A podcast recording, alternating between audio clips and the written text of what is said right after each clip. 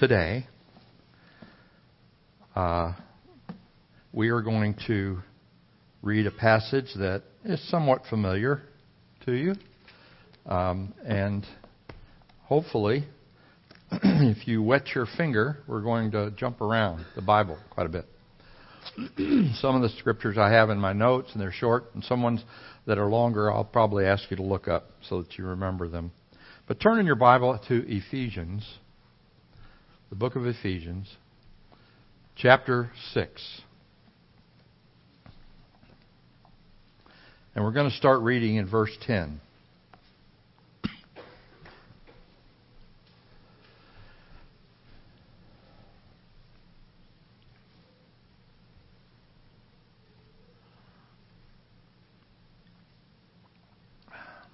Verse 10. Finally, be strong in the Lord and in the strength of his might. Put on the whole armor of God, that you may be able to stand against the schemes of the devil. For we do not wrestle against flesh and blood, but against the rulers, against authorities, against the cosmic powers over this present darkness, against the spiritual forces of evil in heavenly places. Therefore take up the whole armor of God, that you may be able to withstand in the evil day, and having done all, to stand firm.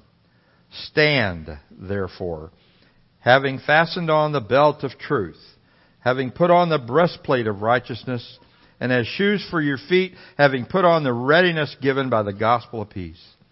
In all circumstances, take up the shield of faith with which you can extinguish all the flaming darts of the evil one.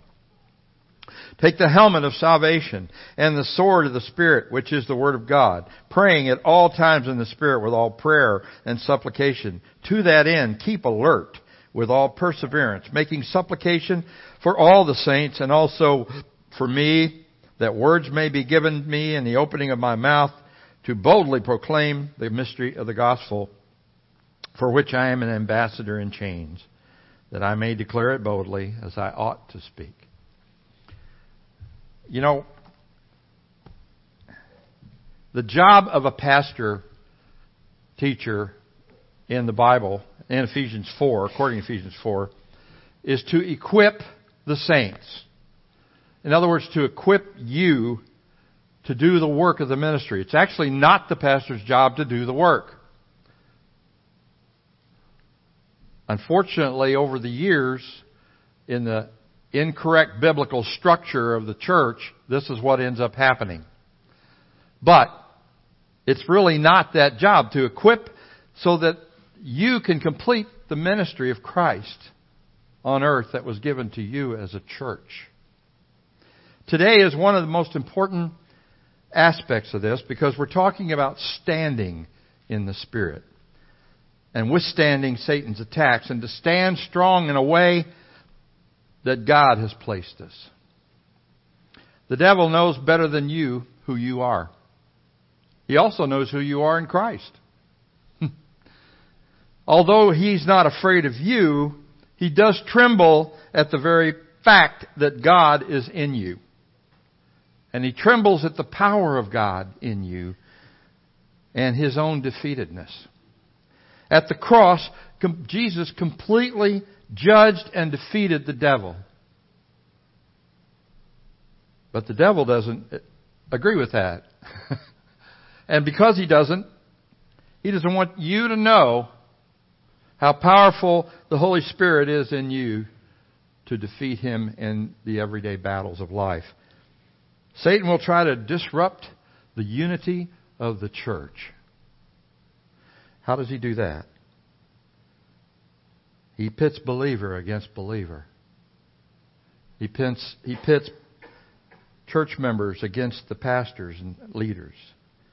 And the disruption is to keep us sidetracked from our primary purpose for being here as a church.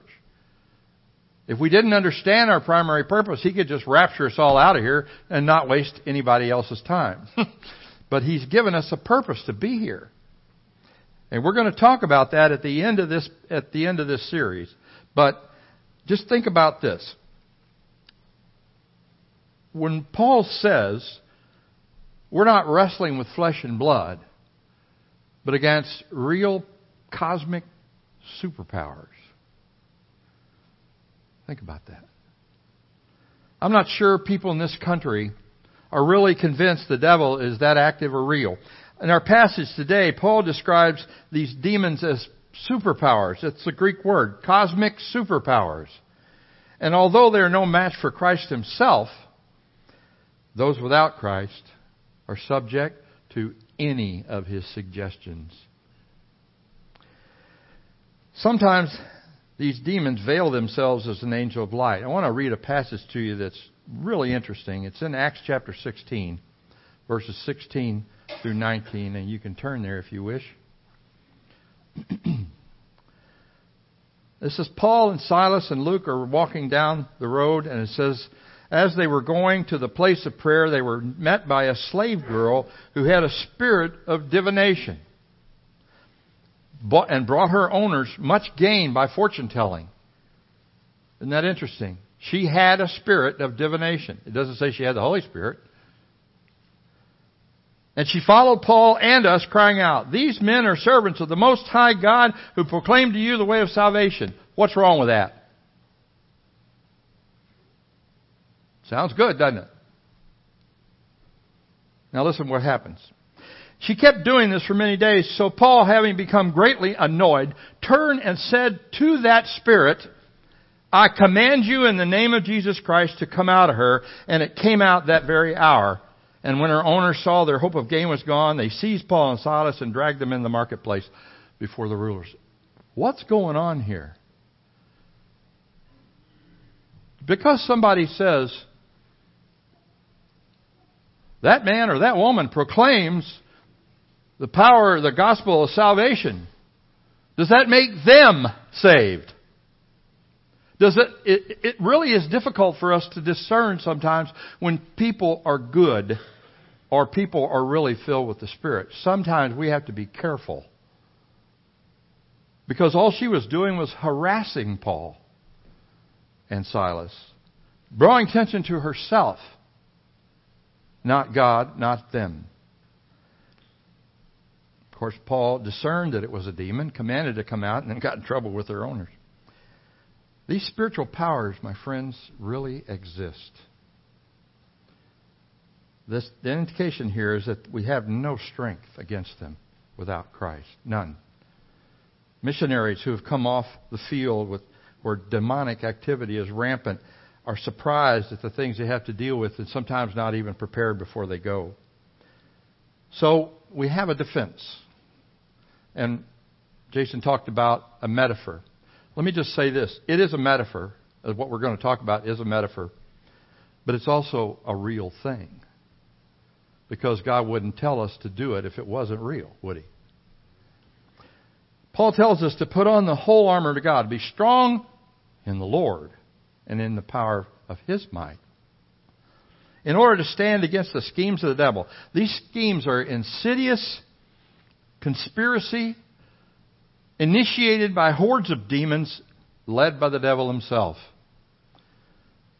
In fact, we're told that we're not really struggling with flesh and blood against, but against rulers, authorities, and cosmic powers, forces of evil in the heavenlies. Now, this doesn't mean where God is. This is talking about the atmosphere, those heavenlies.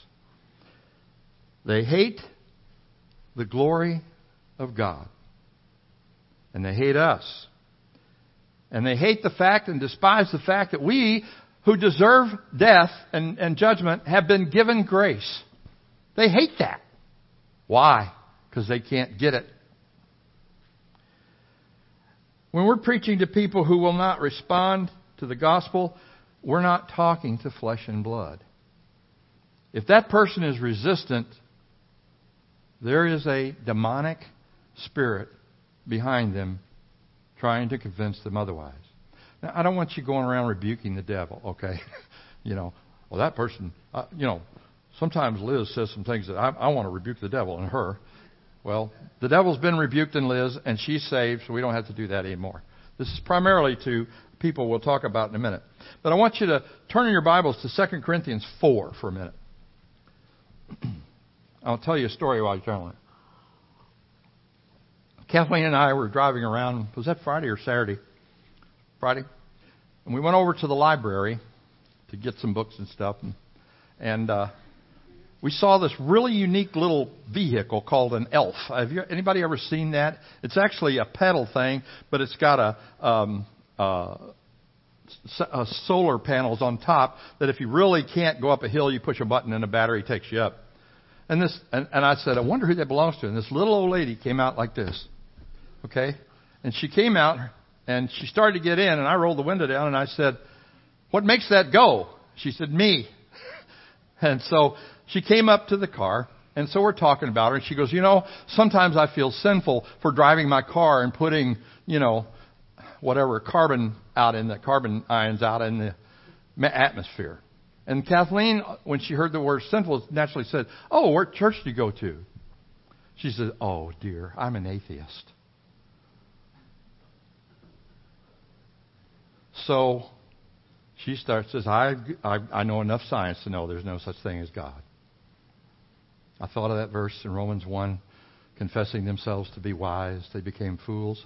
And in Psalm 14, the fool says in his heart, There is no God. You know what that fool is saying? He's saying there's no heart here, no God here. So I asked her, I said, Do you consider yourself a good person?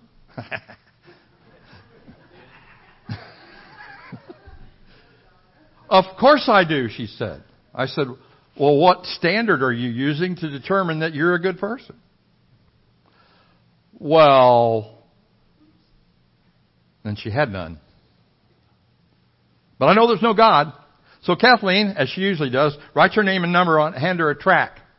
She took it. The minute she saw what it was, she threw it back in the car. She wouldn't take it. Now this is, this little lady isn't hurting anybody. But I, we couldn't, she didn't, after we started getting serious about who Jesus Christ is, started backing off, changed the subject, went back to her carbon emissions thing and, you know, why she rides that little four wheel bicycle around with a hood on it. So, that encounter caused both of us to weep. We went in the library. Kathleen came up to me and says, I know Jesus weeps for sinners, but this is the first time I've ever felt such pain and weeping over somebody who has no idea what's coming. Listen to what it says here. 2 Corinthians 4 1. Therefore, having this ministry, by the mercy of God, we do not lose heart, but we have renounced the disgraceful, underhanded ways. We refuse to practice cunning or tamper with the Word of God. Oh, I love that term. Don't tamper with the Word of God. But by the open statement of truth, we would commend ourselves to everyone's conscience. And even if our gospel is veiled or hidden, it's veiled to those who are perishing. In their case, the God of this world has blinded the minds of the unbeliever to keep them from seeing the light of the gospel of the glory of Christ, who is the image of God. For what we proclaim is not ourselves, but Jesus Christ as Lord, and ourselves servants for your sake. For God said, Let light shine in the darkness, has shone in our hearts to give the light of the knowledge of the glory of God in the face of Christ. Before I go on, I want to ask you just a very simple question. Are you religious or are you real? I mean, that, that sounds foolish maybe. You go, I, you know, I've been saved for. I didn't ask you that. You can be saved and be very religious and not be real. Uh, true of me sometimes, many times. I, I'm always, my wife and I are always telling each other what wretches we are and how much we love each other. That's kind of a sounds like a dichotomy. but you see, the God of this world has the power to blind the minds of the unbelieving. And they just can't get it. The gospel's foolish to them. Today, though, I'm concerned about equipping you and me. So I'm primarily speaking to believers here today. If you're here without Jesus as your indwelling Lord and Savior, you have much to fear. And mostly from God. because he has been so gracious to, to in such an unbelievable way. Right, Darren? Unbelievable what he's done. Refusing to spare his own son. God only had one son. And his love for you was so great that he gave him up for you. You say, how can I know for sure if I can be saved? Jesus died for sinners. You're a sinner. He died for you. Ain't that simple? it's just that simple. Take him. It's a free gift. You can't earn it. Right. Without him, you're, without his covering for sin, you're just wandering around, wandering around in ignorance of your future fate. So, Paul tells us to take the armor of God. Now, whose armor is it? God's. Okay. But he tells us to put it on, doesn't he? Alright. And it is a metaphor. But he doesn't say to advance or to attack. What does he say? Stand. Stand. Stand against the schemes of the devil. This is not a warning against demon possession. A believer can't be possessed with a demon. The Holy Spirit doesn't dwell the same place a demon does, okay? But you can certainly be influenced by one. But you need to understand something. The tempter is going to come and tempt you in four different ways. And I want you to get this. When it happens to you, you'll understand what's going on. First of all, he tempts, tempts you to sin, to, to disobey the commandments of God, to disobey the gospel in a way that you're not displaying Christ. He tries to attract you away from Christ with, by sin to make it look good. You know, people, you know, we always see pictures of the devil with these terrible teeth and these little horns and tail. He's beautiful. He's not as beautiful or fair as Christ, but he's beautiful. What he does is present something that looks good and it calls you away. Second thing he does, he tempts you to sin, and second thing, he accuses you of sin. His name, Diabolos, means one who stands and points the finger. And did you know that when you get, he gets people in the church talking badly about one another, they are joining with him in what's called diabolos, slander. God tells you to go to the person you got a problem with. The devil says, get you a group of people who get together who are against this person. That's wrong. In any situation. So he says you can be tempted also to follow false teaching into heresy. And believe me, I've talked to a lot of people like that who believe some really silly stuff, and when you back them up with the Bible, they'll just shut their Bible, or they'll say, I don't care what you say, I know what I've experienced. God isn't all about experiences, He's about the truth. And finally, the devil will lead you to be persecuted for the cause of Christ. He's behind that. We'll discuss these later, but remember, these are important to understand. We're given the resources from God to stand. The armor of God. It's similar to that worn of a, a Roman soldiers. Would you put that slide up, Rod? Okay. Now, when Paul starts talking about the armor, we can sort of see what he's talking about here. So let's talk about it. First of all, we have to understand though, Colossians 2:15 says God disarmed all of the rulers and authorities and put them to open shame by triumphing over him. Now, over them. Do you realize that these demons have been defeated and they know it. but you may not know it. It says God disarmed them. What does that mean? He took their weapons away. but they still try to draw believers away from Christ. John 16:8 Jesus said when the Spirit comes he will convict the world concerning sin, righteousness and judgment.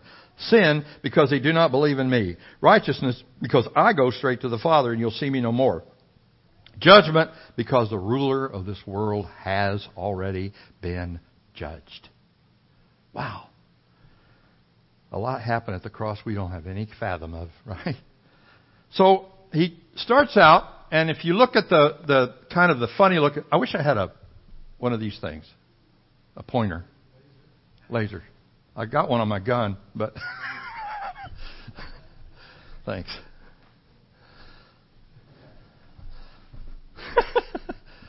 well, I am on the safety team. First of all, you see this right here? Okay. He says, put on the belt of truth. This is obviously the Word of God. But it has more of a meaning than just reading the Bible. It means to surround yourself with truth. Your belly is your softest part. And you'll notice he's got leather even hanging down in front of his belly. It's your softest part and it's the most vulnerable.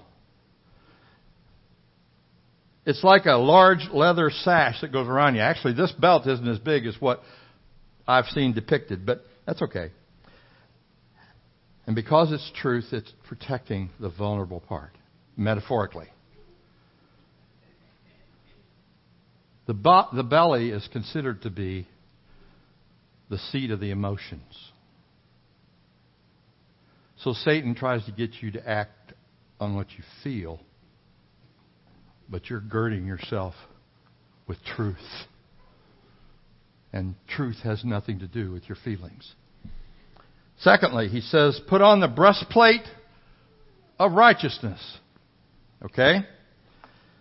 Here's where your heart is guarded from the accusations of the devil. We have God's righteousness in Jesus given to us, imputed to us as a gift.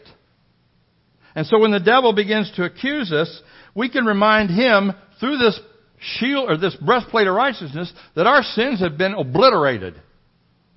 We are standing in the righteousness of God now. Amen. Then he says, have your feet shod with the preparation of the gospel or the readiness of the gospel. You say, well, Brother John, where's God calling me to preach the gospel? Wherever your feet are. Get it? if you're ready, if you're wearing shoes that are ready to preach the gospel, doesn't matter where you are, you're ready. Wherever your feet are is where you preach the gospel. And why? Because the gospel, not your personal love for that person, not your personal feelings for that person, not anything to do with, with you thinking you're better or they're better than you. The gospel is the power of God to save not how good you look to them. Next, he goes on the shield of faith. Now, this is interesting the shield of faith. Soldier's shield was actually made out of wood, but it was overlaid with metal. Prior to battle, the soldier would dip his shield in water. What did he do that for? Because the arrows coming were not just arrows, they were flaming arrows flaming darts. And the water on the shield would extinguish it. Not only that, though, that shield of faith is where you're standing the strongest. I don't know what's going on with my life right now. I don't know why I'm going through this. Sometimes I get worried that I'm not being persecuted. Maybe I'm not standing strong enough, whatever. You know, either way we can get things messed up. But here's the thing. That shield of faith says, I believe God, not man. No matter what. And every dart that comes at me from the evil one, I, I, I hold my shield up. You too have to dip your faith in the water of the Word. And that's not a metaphor, that's a real thing you need to do. Because Satan wants to get through to you, making you doubt and step back instead of stand. And we got the helmet of salvation.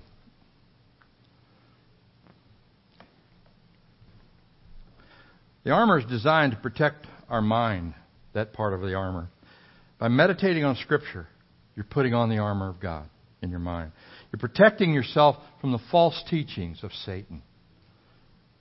Even though we have a tendency to look at false teachers and dislike them, remember, we're not struggling with flesh and blood. These false teachers are bound by satanic forces. You know, we don't like to talk about it. We don't like the idea that there are demons in the world. We don't like that. But my friends, that's what it's all about. That's who our real enemy is. And we'll see in a minute how we win our enemies.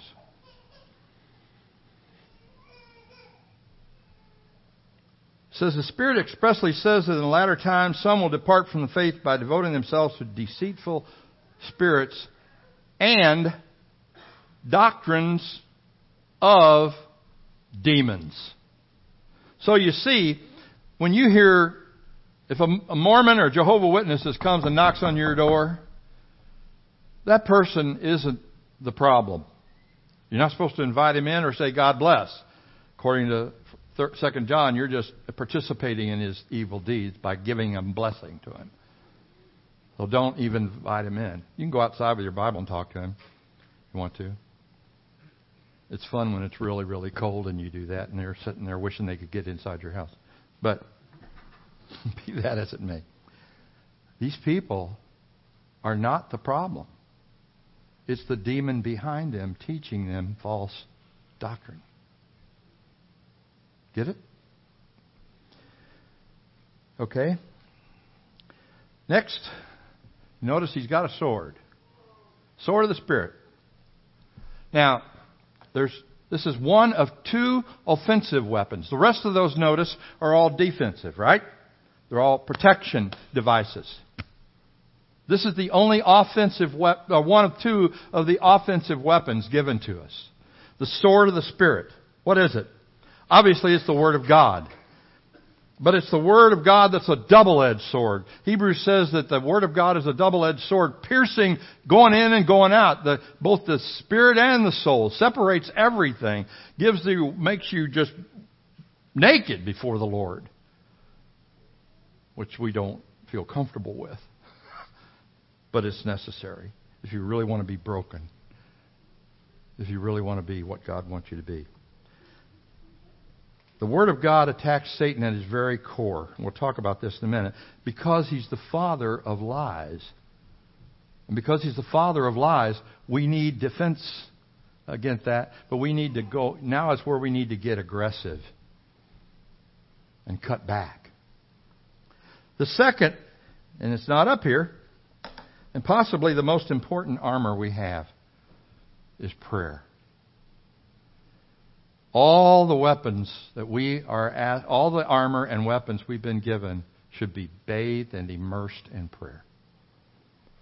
I was talking to uh, Phil Brown. Phil actually gave me this little illustration.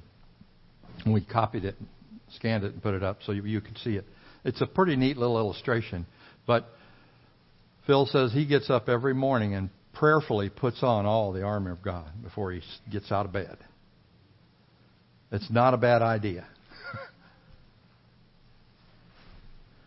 And Satan's always fighting against the truth. But now, here's the thing. His attacks come in ebbs and flows. He, sometimes, some seasons, it seems worse than others. But he knows his time is short. So he's going to increase what he's doing. Here's something you need to understand, and this is a mistake a lot of people make. Christ did not call us to feed the poor. Christ did not call us to shelter the homeless. He didn't call us to stop the senseless murders of innocent children in the womb. All these things come out of what He called us to do. What did He call us to do? He called us to make disciples. You see, the people that are doing all these things, that are in all this trouble, the problem is not in their, their circumstances. The problem is in their heart. And if you don't change the heart, they'll continue to act the same way. And you can stop expecting them to act like Christians no matter how much we legislate something different. You can just stop it. That's not what you were called to do. The Bible says, Jesus said, I make you fishers of men. You walk up to the pond, it says, fishing allowed. Don't clean up the pond. That comes out of just us working and growing together in unity and preaching the gospel and changing men's hearts and women's hearts and children's hearts. And when they come in here, they will feed the homeless or feed the poor. They will shelter the homeless. We do it. We've done it. I wasn't here, but during the 93 flood, this church had a reputation for taking care of people. That's great. Why did you do it? Because of Christ. Because you are a disciple. Not because you're such a goody two shoes. Right? You're a disciple.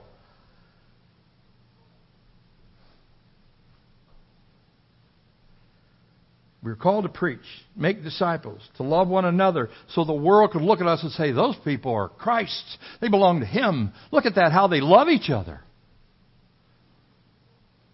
All those things mentioned above are good, but without the powerful gospel being given to them at the same time, you didn't do anything for them. Ultimately. Now, I talked about the four ways that Satan attacks. First one's temptation to sin. When it happens, we need to realize that we're not just being tempted in our flesh. Well, that, that's certainly involved. But listen to what James says in James 1 14 through um, 16. Each person is tempted when he's lured and enticed by his own desire. Who's doing that? Then desire, when it has conceived, gives birth to sin, and sin, when it is fully grown, gives birth to death. Do not deceive my beloved brothers. Do not be deceived, he says. But we have to understand something. Temptation is not sin. Temptation is not sin. Jesus was tempted. Did he sin? No. We can have an evil thought. You know, the devil is so crafty. He can put an evil thought in this ear, this year, ear, excuse me, and before you've even had an opportunity to do what he's suggesting, he runs over here and accuses you. Said, "Well, if you're a Christian, why would you have that thought? It's not yours." You get it? Being tempted is not sin. Realize when you're being tempted that you are being called to stand against temptation. How do we do that? He says in James, submit yourself to God, make him boss, resist the devil, and he will flee from you. Now, when Jesus was in the wilderness, the devil came to him, and here's the thing Jesus relied on this right here. The devil said, If you're the Son of God, you're hungry, you've fasted for 40 days, you're near death. You have the power to turn that rock into bread. Why don't you do it? Jesus said, What? Man does not live by bread alone, but every word that goes out of the mouth of God. Wow. We came to him and said, Well, look, let's go up here on the pinnacle of the temple, jump off and float down and let everybody see because the devils are going to protect, I mean, the demons, not the demons, devils, I mean, the angels are going to protect you. Even if you cast your foot against a stone. That scripture is out of context. That scripture is in context when it's talking about a person walking in the ways of God, not a person who's testing God. So he turns around, immediately says, as it is written, Thou shalt not tempt the Lord thy God. Put him to the test. And then he takes him up on this mountain and shows him everything. The things that you and I go would probably slobber and go, wow. He says, I'll give you all this if you bow down to me. It's mine to give. Who gave it to him? Adam. Jesus said, You shall worship the Lord your God, and him only shall you serve. It is written. Where is all those statements written? Do Anybody know? Deuteronomy. Every one of them. An Old Testament. And yet they were powerful enough to defeat the devil. So the devil left him for a while. For a while. Don't expect the devil to leave just because you stand against him and he flees. He'll be back. He or one of his minions. The next thing the devil does is accuse us of our sins. So, how do we feed him? Defeat him. We have to realize this is not God accusing you. If you feel guilty after you confessed your sins and you still feel guilty and you're still mad at yourself and you're still upset, Oh, how could I have done that? Well, if you're mad at yourself, you must have trusted yourself. That ain't right. it's not God accusing you. The Holy Spirit convicts us deeply about sin sometimes, only for one reason to get us to the cross so that we can breathe again. Like Rod read up here, the cross is where we start our life, it's where we live our lives. Isn't that right? Right. The Holy Spirit will do that, but the devil just wants to slander us into believing that God doesn't love us anymore or that we're not walking correctly or whatever. Now, here's the way you defeat him. I'm going to give you some three scriptures. And I want you, this is really, this, the, the, mental institutions are full of people who have unresolved guilt. Did you know that? Here's where you beat him. Write these scriptures down. Romans 8, 33 through 35. Listen. This is God speaking. Who shall bring a charge against God's elect? It is God that justified them. I like that. Who is to condemn? Christ Jesus is the one who died, more than that, raised from the dead in the right hand of God, interceding for us. Who shall separate us from the love of Christ? What's the answer? No one. But you can sure be made to feel that you've been separated, can't you? Listen to Revelation chapter 12, verses 10 and 11. This is interesting.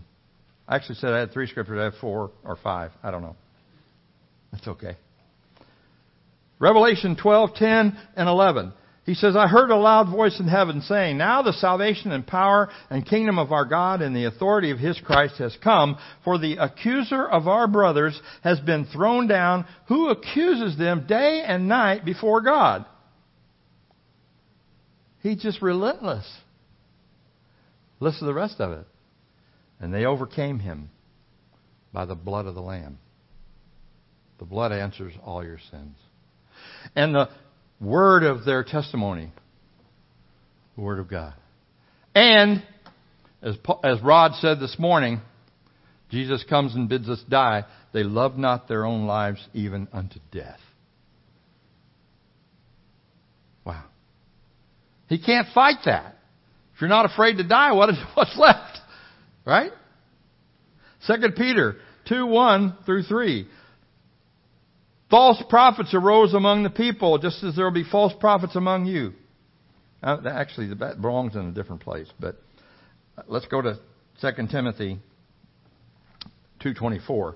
The Lord's servant must not be quarrelsome, but kind, able to teach, patiently enduring evil, correcting his opponents with gentleness, that God may perhaps grant them repentance leading to the knowledge of the truth and come to their senses and escape the snare of the devil after being captured by him to do his will. This is cults. This is atheists. Okay? We combat the idea of false teaching, which is the next thing, by knowing the Word of God and realizing our weapon is not carnal, not fleshly. Paul says in 2 Corinthians 10, this is another uh, good set of verses that, that are really good for you. The weapons of our war, although we walk in the flesh, we do not war after the flesh, for the weapons of our warfare are not of the flesh, but they have divine power to destroy strongholds. What is Satan trying to do? He's trying to establish a stronghold in you. And you'll notice some people who are addicted to things, addicted to things addicted to drugs, addicted to alcohol, addicted to pornography. What's the real problem? Satan has gotten a stronghold in their life. He's got a beachhead there that he has set up shop. He's the problem. We destroy arguments and every lofty opinion raised against the knowledge of God and take every thought to captive to obey Christ. So when Kathleen and I were talking to Edith Ann Friday, we were trying to ask her, what basis are, do you consider yourself a good person? She had no answer. And we're bringing her, trying to draw her to Christ, and boy, she shut us off real quick. You see, down deep in her heart, she knows there's a God. But let me tell you something people do not reject Christ for scientific reasons. Oh, they'll say they do. They reject Christ because they don't want the unseen God running their lives. That's the problem. That's why when we call people to salvation, we just don't call them down here and say, ask Jesus in your heart. Okay, go on your way, get baptized. It doesn't matter how you live now. You can have your sin and Jesus. We say, Jesus is calling you to take the cross. He's calling you to make Him Lord, boss, supreme over your life. You don't have a life without Him anymore. That's what He's calling us to. And then the next one is By the way, when we're dealing with these people, he doesn't tell us to take a literal cross and chop their heads off. That's, that's Islam, not Christianity. He tells us to take the cross and be ready to suffer, even unto death. Now, speaking of suffering, listen. Philippians 1:29 and 30 have a really interesting twist to it. it says this: It has been granted to you for the sake of Christ that not that you would not only believe in him it's been granted to you believe in him but suffer for his sake. What? God gave me the gift of suffering. Yay. not very happy about that. it says it's been granted to. It's a privilege not only to believe in Jesus, but to suffer for His sake. So what happens is, is that when we're ready to suffer, we're engaged in conflict. We hate conflict, don't we? We just hate it. But we're engaged in conflict with the devil. So the demons hate our master. Why are we surprised they hate us? By arming yourself with suffering for persecution, God gives you the opportunity to win your enemies, not cut their heads off. This is the way God draws sinners to Him. Not by coming down and pounding on their heads, and not making us go pounding on their heads. He gives us the privilege of suffering and participating in the sufferings of Christ. So they'll be one. Interesting. Let's listen to 1 Peter 4 1 through 10. Turn there if you would.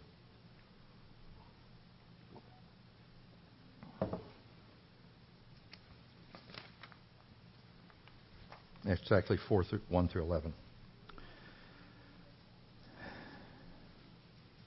Actually, I'm just going to read the, the first two verses of Peter. I don't have time. But just listen. Mark down the whole, read the whole chapter.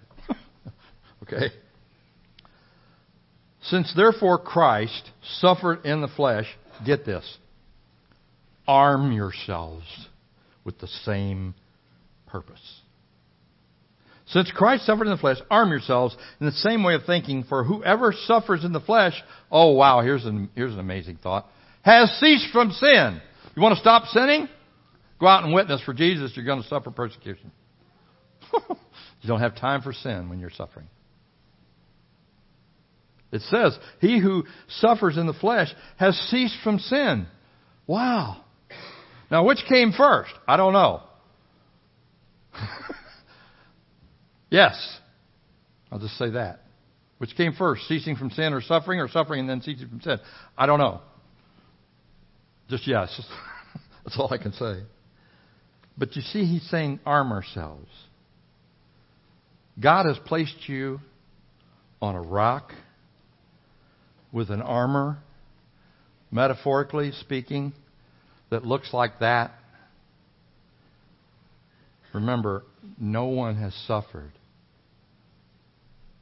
As the scripture says, no one has suffered like unto his suffering.